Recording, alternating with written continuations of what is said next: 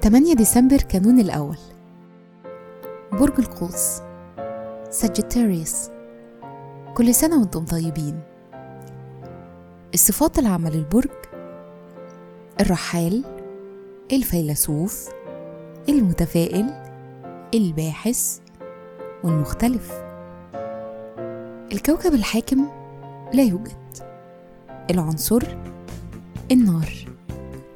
رحلة الحياة ما بين سن 14 سنة و 43 بتزيد عمليتكم واحتياجكم للترتيب والنظام في حياتكم. بعد سن 44 بتحصل نقطة التحول وبتتحولوا لشخصيات مستقلة أكتر وعندكم وعي وأفكار تقدمية. الشخصية طبيعتكم شابة وروحكم دايما منطلقة بتفكروا بشكل مستقل وبتفهموا بسرعة إيه اللي بيحفز الآخرين وبيدفعهم لأي تصرف بيعملوه. أنتم أصحاب حاسة سادسة قوية جدا بخصوص أي موقف. مهرة العمل موهوبين في حل المشاكل وشاطرين في التنظيم وعندكم قدرات إدارية عالية. في البيزنس هتنجذبوا للمؤسسات الكبيرة لأنكم بتفضلوا تكونوا في موضع سلطة أو تشتغلوا مع نفسكم. تأثير رقم يوم الميلاد.